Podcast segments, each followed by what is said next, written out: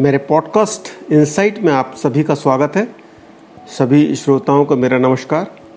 आज मैं जो आपके सामने तीन कविताएँ लेकर आ रहा हूँ, वो हिंदी साहित्य के क्षेत्र में युवास्ताक्षर दीपक रमोला की है। दीपक रमोला ने एक गीतकार के रूप में Manjhi, the mountain man, time out, dear dad, monsoon shootout और वज़ीर का एक प्रसिद्ध अतरंगी यारी गीत लिखा, जिसे अमिताभ बच्चन व फरहान अख्तर ने आवाज़ दी है। तो ये दीपक रमोला मुझे बहुत अच्छे लगते हैं। 26 साल की उम्र है। इनका एक कविता संग्रह मैंने अमेज़ान से बुलाया। इतना तो मैं समझ गया हूँ। इसमें से तीन कविताएँ मुझे जो अच्छी लगी, मैं आज आपके समक्ष प्रस्तुत कर रहा हूँ। जो दिल को छूती है, शायद आपके दिल को भी छुएगी। तो पहली कविता का शीर्षक है वो लम्हा वो लम्हा जो तुमने दे दिया किसी को, वो न लौटेगा तुम्हारे बुलाने से, न मेरे चाहने से, वक्त की कलम से कितना कुछ लिखा गया है। वो या तो खो गया है, या बिक गया है। वो लम्हा जो तुमने दे दिया किसी को। वो लम्हा चाहता तो दूरियाँ मिटा सकता था एहसास न सही, कम से कम आरज़ू जगा सकता था। खैर, जो उसकी फितरत थी, उसमें शरारत थी, हाथों से फिसल जाना वक्त की पुरानी आदत थी। वो रूठा भी नहीं था, जो मान जाता मेरे या तेरे मनाने से। वो रूठा भी नहीं था, जो मान जाता मेरे या तेरे मनाने से।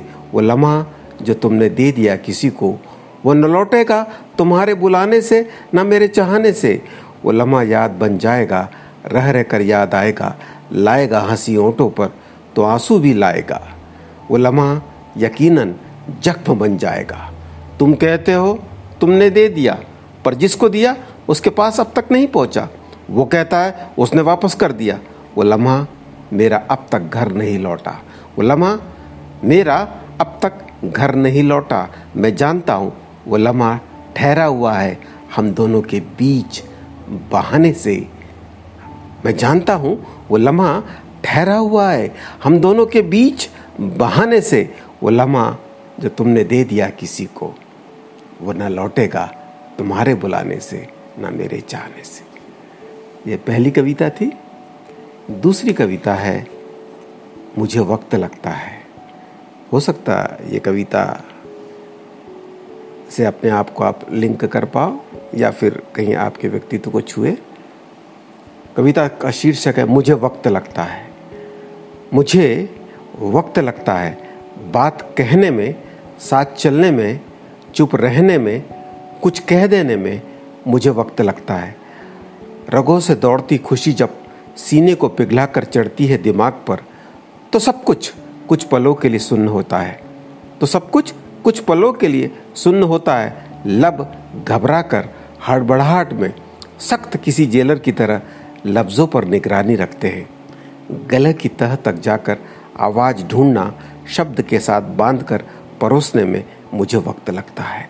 शब्द के साथ बांधकर परोसने में मुझे वक्त लगता है। मुझे वक्त लगता है अपने दिल की गहराई महसूस करने में।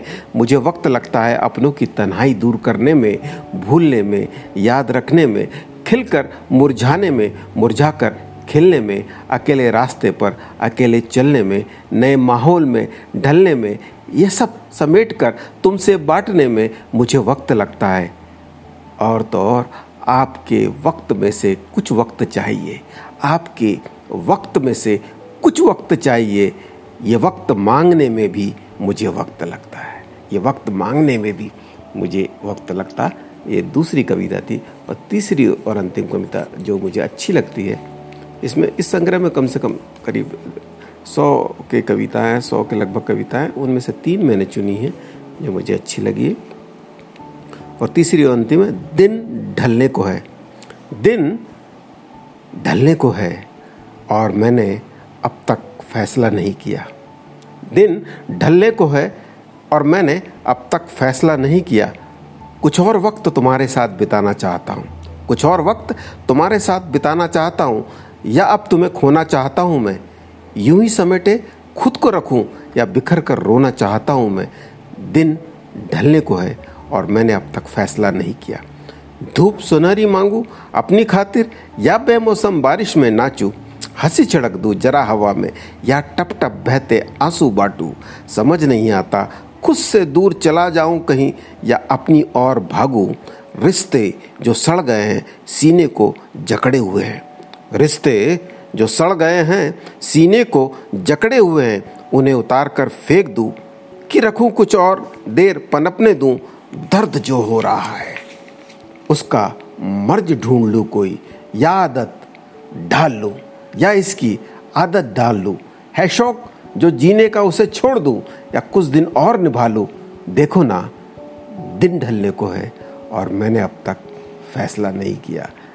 दिन ढलने को है और मैंने अब तक फैसला नहीं किया। धन्यवाद, गुड नाइट।